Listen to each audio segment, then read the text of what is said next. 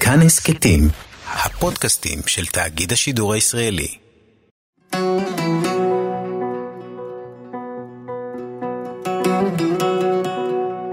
היי, אני מיכל רשף, אתם ואתן על עוד יום. את הפרק הזה הפקתי יחד עם נועה אקסינר. ולמה אני מזכירה את זה דווקא בהתחלה? כי נועה, לצד העבודה שלה בתאגיד, היא גם זמרת. ולא סתם זמרת, היא שרה בפרסית.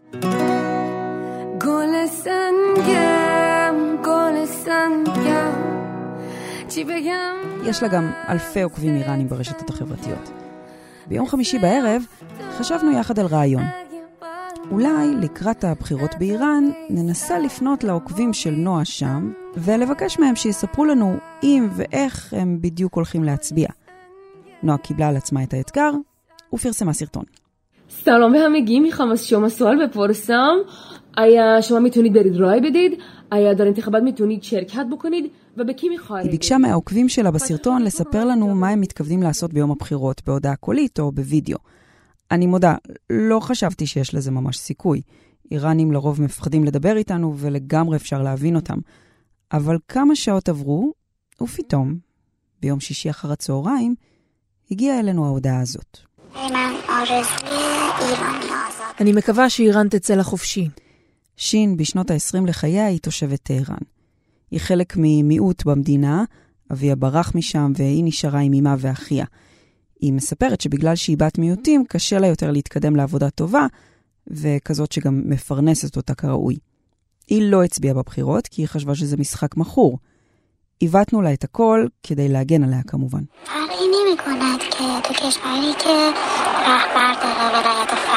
זה כבר לא משנה.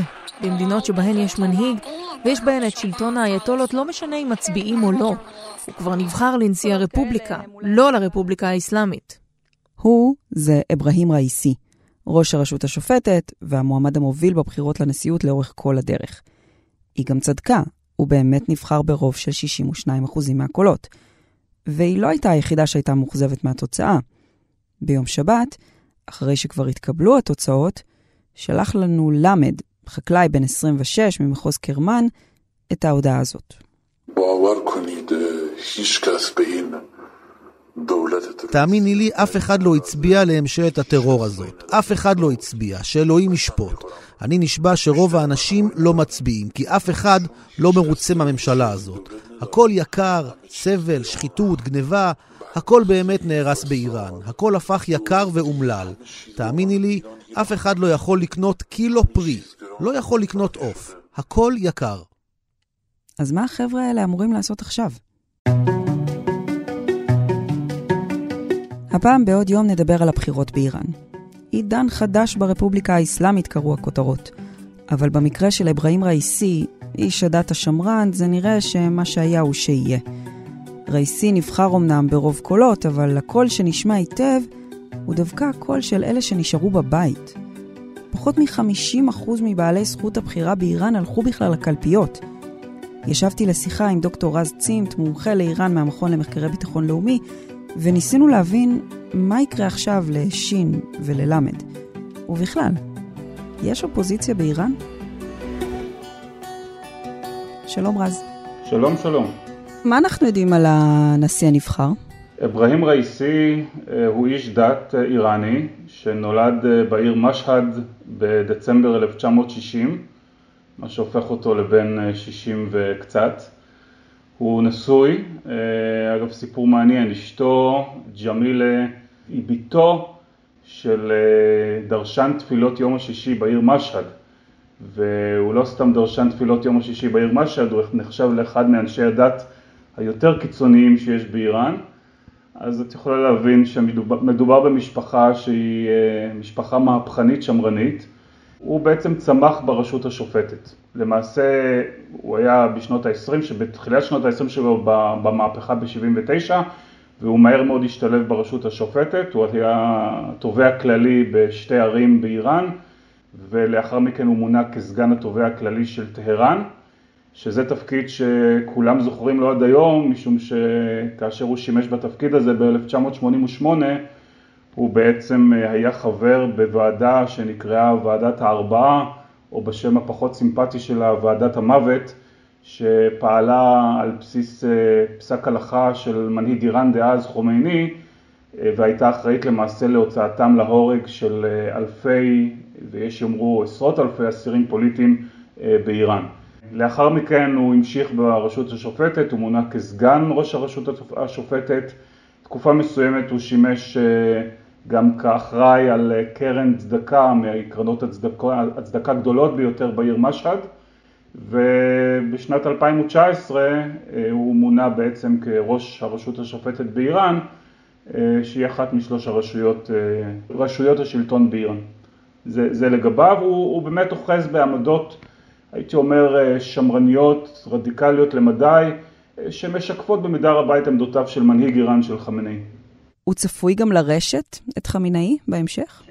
אז הוא, תראי, הוא לא מסומן רשמית, באיראן לא מסמנים לפחות בינתיים רשמית מי היורש של חמינאי, כי יש להם ניסיון מר אם לסמן יורשים מראש, היורש שתוכנן לרשת את חומייני בשנות ה-80 מהר מאוד הפך להיות גורם ביקורתי אופוזיציוני ובסוף היו צריכים לנשל אותו מה, מעמדת ההנהגה ולכן חמינאי לא חוזר אותה טעות והוא נמנע מלסמן יורש. אנחנו יודעים שבמועצת המומחים, שזו מועצה של 88 אנשי דת באיראן, שהיא זו שאמורה למנות את המנהיג הבא כאשר המנהיג ילך לעולמו או לא יהיה כשיר לשמש כמנהיג, במועצה הזו פועלת כבר כמה שנים, אנחנו יודעים על פי דיווחים מאיראן, איזושהי ועדה חשאית שאמורה לסמן מועמדים פוטנציאליים ובאמת שמו מוזכר בשנים האחרונות כאחד המועמדים, הייתי אומר אולי אפילו המועמד הבולט להחליף את חמינאי, אנחנו רואים את זה מאוד בשנתיים האחרונות מאז שהוא שימש, מאז שהוא מונה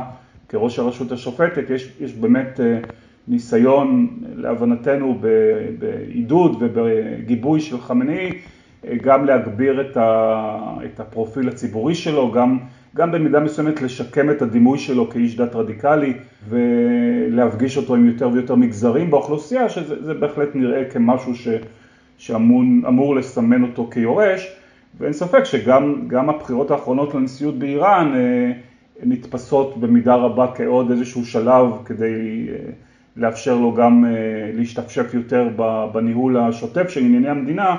ולכן זו, זו באמת אחת הסיבות כנראה שהמשטר באמצעות אותה מועצת שומרי החוקה שמסננת מועמדים לבחירות גם טרחה לפסול לא רק את הרוב המכריע של, המוע... של המתמודדים כמו שהיא תמיד עושה אלא גם מועמדים שנתפסו באמת כשמרנים לכל דבר ועניין אבל נתפסו כמי שעלולים אולי לסכן את הסיכויים שלו להיבחר.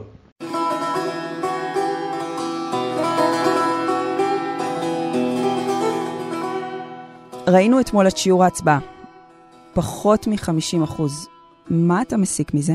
ראשית זה היה צפוי, זאת אומרת מרגע שה... שמועצת שומרי החוקה פסלה באמת את כל המועמדים, כולל המועמדים הבולטים ולא אפשרה באמת שום תחרותיות, היה ברור שחלק גדול מהציבור שאל את עצמו, רגע אז בשביל מה אני, בשביל מה לבוא להצביע, ממילא המנצח ידוע מראש, וגם בוא נודה על האמת, שאר המתחרים, בהתחלה היו שבעה מועמדים סופיים, חלקם פרשו, כך שנותרנו עם ארבעה, הם, הם לא היו במעמד כזה שבאמת מאפשר תחרות, תחרות ברורה. אז, אז באמת שיעור ההצבעה הוא, הוא מאוד נמוך, גם שיעור ההצבעה הרשמי הוא 48.8 אחוזים, אבל צריכים, צריכים לבוא ולומר שאחד המאפיינים הבולטים והמאוד חריגים במערכת בחירות הזו, זה שהיו גם למעלה משלושה מיליון קולות פסולים. כלומר... יותר משני המועמדים בדיוק, האחרים. וזה אומר באמת שאנשים רבים מאוד באו, הצביעו, אבל שמו או פתק לבן או, או פתק שהוא פסול, כך שלמעשה שיעור ההצבעה בפועל הוא אפילו יותר נמוך. תראי, זה, הייתי אומר שזה חלק ממגמה שאנחנו רואים אותה בשנים האחרונות, שנובעת במידה רבה מתחושה של ייאוש ותסכול של הרבה מאוד אזרחים באיראן, שפשוט מאוכזבים משני, משני הזרמים המרכזיים בפוליטיקה האיראנית. זאת אומרת, אם, אם בעבר נראה היה, גם ב-2013 למשל, הרבה, הרבה מאוד אזרחים בחרו, בחרו ברוחני, וגם ב-2017, לא, לא כי הם בהכרח הזדהו לחלוטין עם דרכו, אבל הם, הם באמת ראו בו מישהו שהוא גם הרע במיעוטו וגם שהוא באמת יכול לממש לפחות חלק מההבטחות שלו, בעיקר בתחום של שיפור כלכלי, קצת יותר חירויות אזרחיות, כמובן במגבלות, במגבלות מה שמותר לו באיראן כנשיא. אז עכשיו יש הרבה מאוכזבים, לא? בדיוק, ומאוד מאוד התאכזבו. עכשיו, חלק מהאכזבה זה, זה בגלל שהוא לא הצליח באמת לממש את, ה, את ההבטחות שלו, גם כי, כי הממסד הדתי השמרני והמנהיג לא, לא ממש נתן לו, וגם הנסיבות הבינלאומיות, במיוחד בקדנציה השנייה שלו, המדיניות הלחץ המקסימלי של טראמפ, שחייבה במידה רבה את המשטר ככה אה, לסגור שורות, ליישר שורות כלפי חוץ, אה, לא אפשרו לו לשפר את, אה, את המצב הכלכלי. ו, וזה כמובן הביא לכך שגם בהפגנות המחאה שראינו בסוף 2017 וב-2019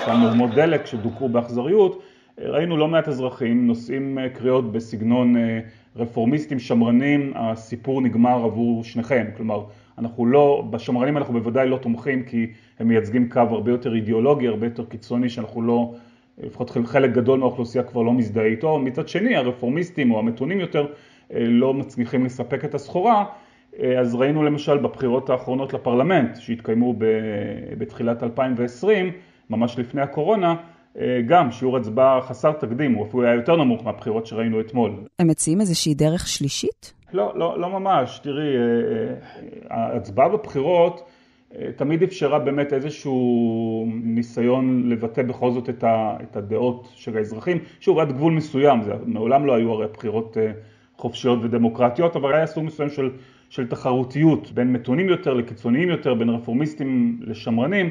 זה כבר לא קיים, ומה שמשאיר כמובן שתי אופציות מרכזיות אחרות. אופציה ראשונה זה דווקא אופציה יותר שקטה, כלומר אסקפיזם, אדישות, האזרח הממוצע מעדיף לעבוד בעבודתו, לפרנס את משפחתו, פחות להיות מעורב בעניינים הפוליטיים. יש כאלה שכמובן אם יש להם את היכולת הם אפילו יהגרו מאיראן, אנחנו יודעים שיש לא מעט צעירים במיוחד שפשוט נואשו לגמרי ומעוניינים להגר מאיראן. והאופציה השנייה זה האופציה יותר, אם תרצי, אקטיבית, שראינו אותה בגלי ההפגנות והמחאות שפרצו באיראן בשנים האחרונות, אבל הייתי אומר שרוב המחאות באיראן, בוודאי בשנים האחרונות, הן מחאות שהן יותר באוריינטציה כלכלית. כלומר, לא, לא מדובר פה בהכרח באזרחים שבאמת מקווים או מייחלים לשינוי המשטר, אלא אזרחים שבראש ובראשונה מבקשים לשפר את, את מצבם הכלכלי. כמובן שנשמעו גם קולות נגד, נגד המשטר עצמו, אבל אני חושב שבסוף כשמסתכלים על יחסי הגומלין בין המשטר, על כל האמצעים שעומדים לרשותו, וראינו אותם בצורה מאוד ברורה בהפגנות האחרונות, שבתוך פחות משבועיים נטבחו לפחות מאות מפגינים,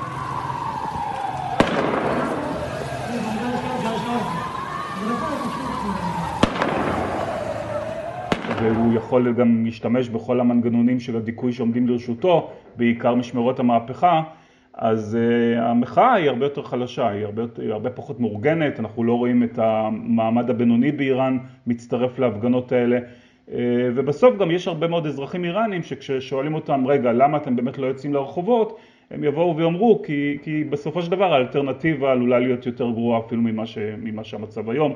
בסוף אנחנו נצא לרחוב, נסכן את חיינו, המשטר לא ייפול ואנחנו נמצא, נמצא את עצמנו ב, במצב של כאוס, של תוהו ובוהו, שזה כמובן מצב לא טוב. אז מה ראינו בעצם ב-2009? ב-2009 המצב היה שונה, הייתה תחושה הרבה יותר משמעותית של תקווה לשינוי. זאת אומרת, מה שקרה ב-2009 זה שאחמדינג'אד התמודד על קדנציה שנייה, ומולו התמודד, התמודדו כמה מועמדים, הבכיר ביניהם זה מנהיג האופוזיציה הרפורמיסטית מיר חוסיין מוסווי.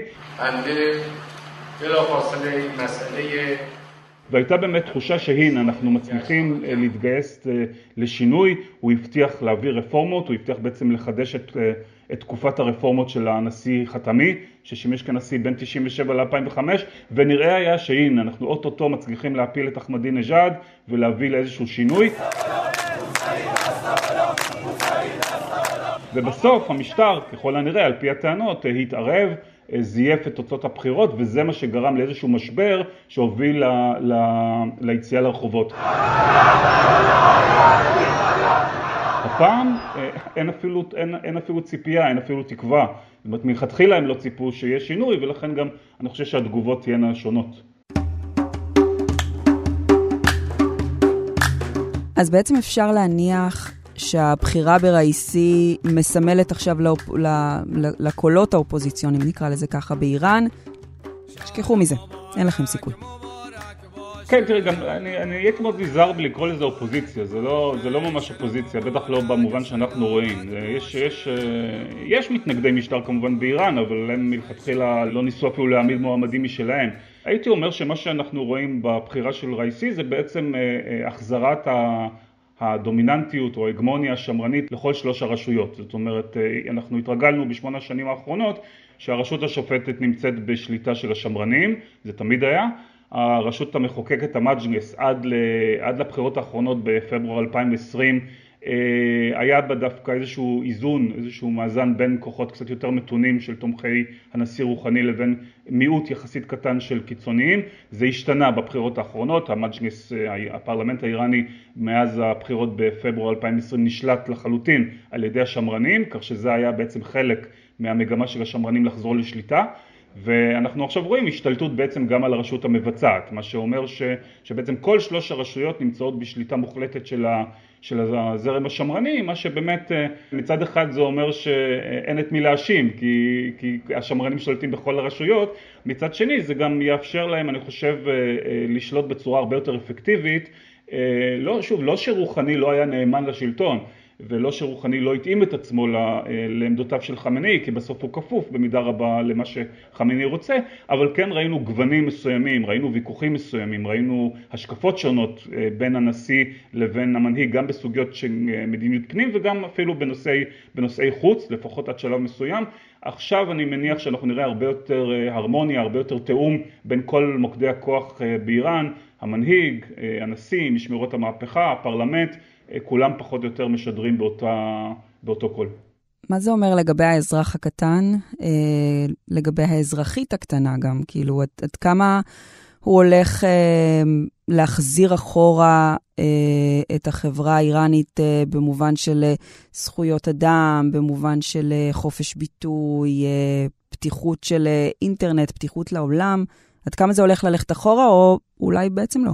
אז זו שאלה מאוד מעניינת, כי תראי, ראשית צריכים לזכור, זה לא שעד היום מי ששלט באיראן זה, אה, זה ניצן הורוביץ. בסוף גם הנשיא רוחני שהבטיח באמת הרבה מאוד הבטחות, כמו לשלב נשים בממשלה שלו, אה, להסיר את החסמים מעל הרשתות החברתיות, בסוף לא הצליח לעשות את הדברים האלה בגלל ההתנגדות של הממסד הדתי השמרני.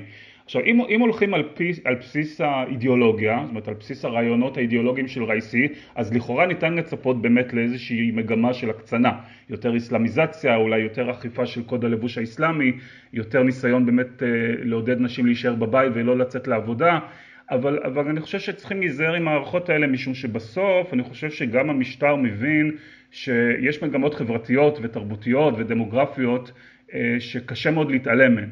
ואנחנו רואים למשל כבר לא מעט שנים מגמות של חילון, אנחנו רואים מגמות של נשים שהרבה פחות מקפידות בלבוש הרעלה אה, והמשטר בסוף אה, כמובן לא משנה באופן רשמי את המדיניות שלו אבל הייתי אומר הוא קצת יותר סובלני משום שהוא לא רוצה בסוף להגיע לעימות עם האזרחים והאזרחיות שלו ולכן אפילו אחד כמו ראיסי שהוא באמת יותר קיצוני אבל בסוף הוא יצטרך אה, להתחשב בציבור ו- וכמו שאמרתי קודם לכן, גם בהיותו ראש הרשות השופטת, אנחנו באמת ראינו בשנים האחרונות ניסיונות מצידו קצת אה, למצוא יותר חן גם בעיני ציבורים שפחות תומכים בו.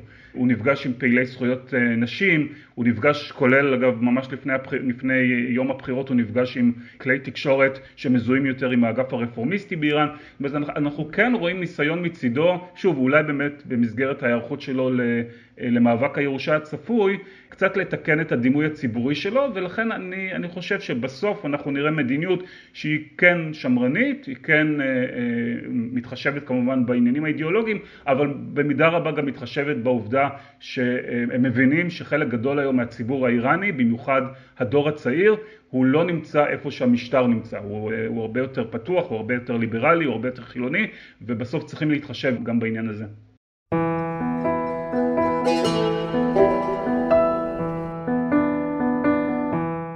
זה תמיד נראה לנו שהעם האיראני הוא תחת דיכוי מתמשך, שאנשים שם סובלים נורא בחיי היום-יום, ולנו זה נראה איך הם לא מקימים קול זעקה, איך הם לא מארגנים איזושהי אופוזיציה לעיתים יותר תכופות. זו הסתכלות נכונה? זו הסתכלות קצת צרה מדי, משום שתראי, לא, המשטר האיראני הוא לא משטר של סדאם חוסיין ולא של אסד. אישה שתצא עכשיו עם, בלי רעלה בכלל, אז uh, סביר להניח שאם uh, תעבור, uh, אם יעברו משמרות הצניעות ויראו אותה כך, אז uh, זה, יכול, זה יכול להיות דוח, ובמקרים חריגים זה גם יכול להיות uh, uh, מעצר. אבל, uh, אבל זה משטר, אני חושב שהוא, שהוא בסוף uh, מנסה לפחות לעשות, ראשית לעשות הבחנה בין המרחב הציבורי למרחב הפרטי.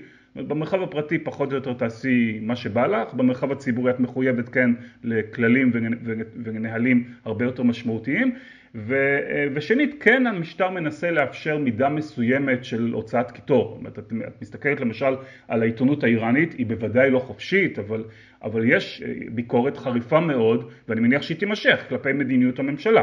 לא כלפי המנהיג, את המנהיג לא מבקרים, אבל את הנשיא מאוד מאוד מבקרים. יש כמובן אה, פעילים אופוזיציונרים ממש, אה, שמותחים ביקורת על חמינאי או מעוניינים בהפרדה מוחלטת בין דת ומדינה, אז כן, אז, אה, אז חלקם בסופו של דבר ימצאו את עצמם או נאלצים לגלות מאיראן או בבתי הכלא או, או מסולקים מעבודתם. אבל כל עוד אתה, אתה במרחב הציבורי מתנהג לפי הקודים הנכונים ולפי הכללים, יכול להיות שהחיים שלך דווקא באמת בסדר אה, במרחב הפרטי. הייתי אומר כך, שאם תשאלי את רוב האיראנים, אני מניח, מה הדבר שהכי מטריד אתכם היום, עם כל הכבוד לקוד הלבוש האסלאמי ועם כל הכבוד לכך שאין מספיק חופש ביטוי וחופש עיתונות, הבעיה המרכזית היום באיראן היא המשבר הכלכלי. זה מה שמטריד את רוב הציבור האיראני, ולכן, כמו שאמרתי גם קודם לכן, רוב המחאות שפרצו באיראן בשנים האחרונות התמקדו בנושא הכלכלי, בשונה מ-2009. שזה היו מחאות על רקע פוליטי, על רקע ההתערבות הבוטה בתוצאות הבחירות אה, או, או המהומות שפרצו ב-1999, מהומות הסטודנטים שפרצו בעקבות אה, סגירה של אה, עיתונים רפורמיסטים, המחאות של השנים האחרונות הן לחלוטין על רקע כלכלי ולכן אני חושב שבמידה רבה גם ראיסי, הנשיא החדש, ייבחן על בסיס האופן שבו הוא יצליח לממש את הבטחותיו לשיפור כלכלי.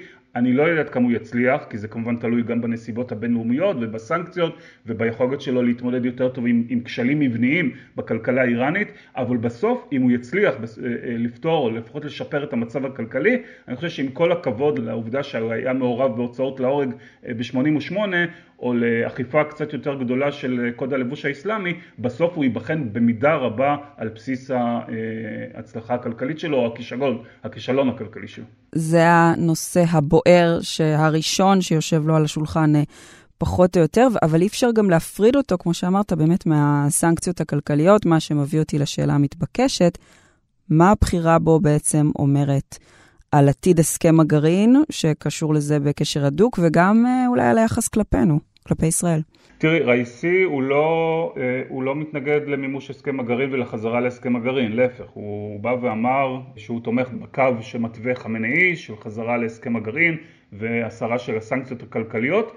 אה, הוא אמנם אה, מאמץ כמו חמינאי גישה מאוד חשדנית כלפי המערב וסבור שבסוף הפתרון למשבר הכלכלי הוא בעיקר במה שהוא קורא כלכלת התנגדות, שזה יותר הישענות עצמית ופיתוח תעשיות מקומיות ופחות הישענות על המערב, אבל הוא כן מעוניין אה, בהסרת הסנקציות ובחזרה להסכם הגרעין, כמובן לא, לא בכל תנאי.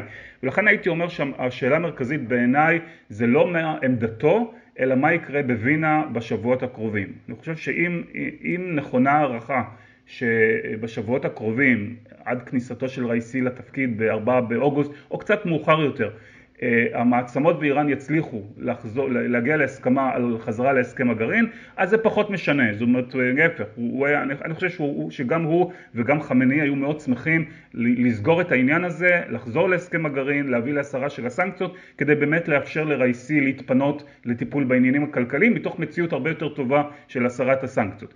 אם זה לא יצליח, כי אה, בסוף יש עדיין חילוקי דעות ואנחנו לא בטוחים לגמרי מה חמני רוצה או לא רוצה בנושא הזה של הסכם הגרעין, אם זה לא יצליח ואנחנו ניכנס, ניכנס כבר לתוך אה, ממשל חדש עם צוות משא ומתן חדש, פחות מנוסה, אה, כנראה יותר רדיקלי, אז זה, עלול מאוד להקשות על, ה, על המשא ומתן.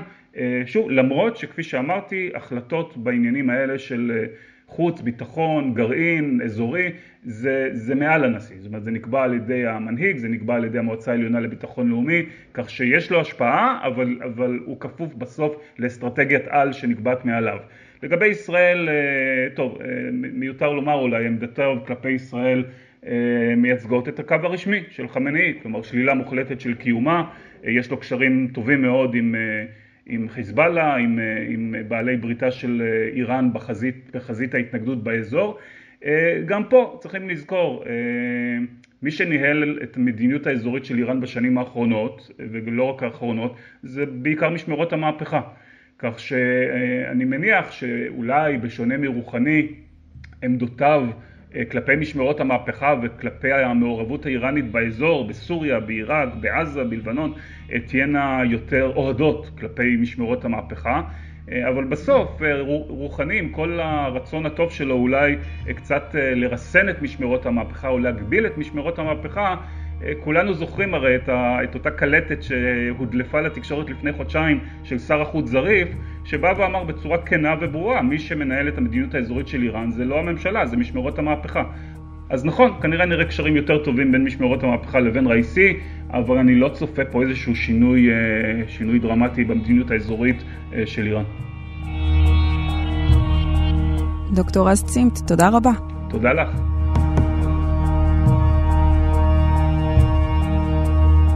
האזנתם לפרק של עוד יום. הפקתי את הפרק יחד עם נועה אקסינר. ערך אותו דניאל אופיר. תודה גם למאיה רכלין ולאיתמר מאירי על הקריינות, ולספיר כהן על הסיוע בתרגום. אם אהבתם את הפרק או יש לכם הערות על מה שאמרנו, אתם מוזמנים ומוזמנות לכתוב בקבוצת הפודקאסטים שלנו כאן הסכתים. תוכלו לכתוב גם בדף של כאן חדשות בפייסבוק, או בחשבון שלי, מיכל רשף, בפייסבוק או בטוויטר. ואם תשתפו את הפרק עם עוד אנשים, זה בכלל יהיה נפלא. הסכתים נוספים מבית כאן חדשות תוכלו למצוא באפליקציית הפודקאסטים האהובה עליכם, באתר שלנו וגם בספוטיפיי. ושמעתם שיש לנו גם יישומון רכב חדש? אז תנסו אותנו גם שם. אני מיכל רשף, נשתמע.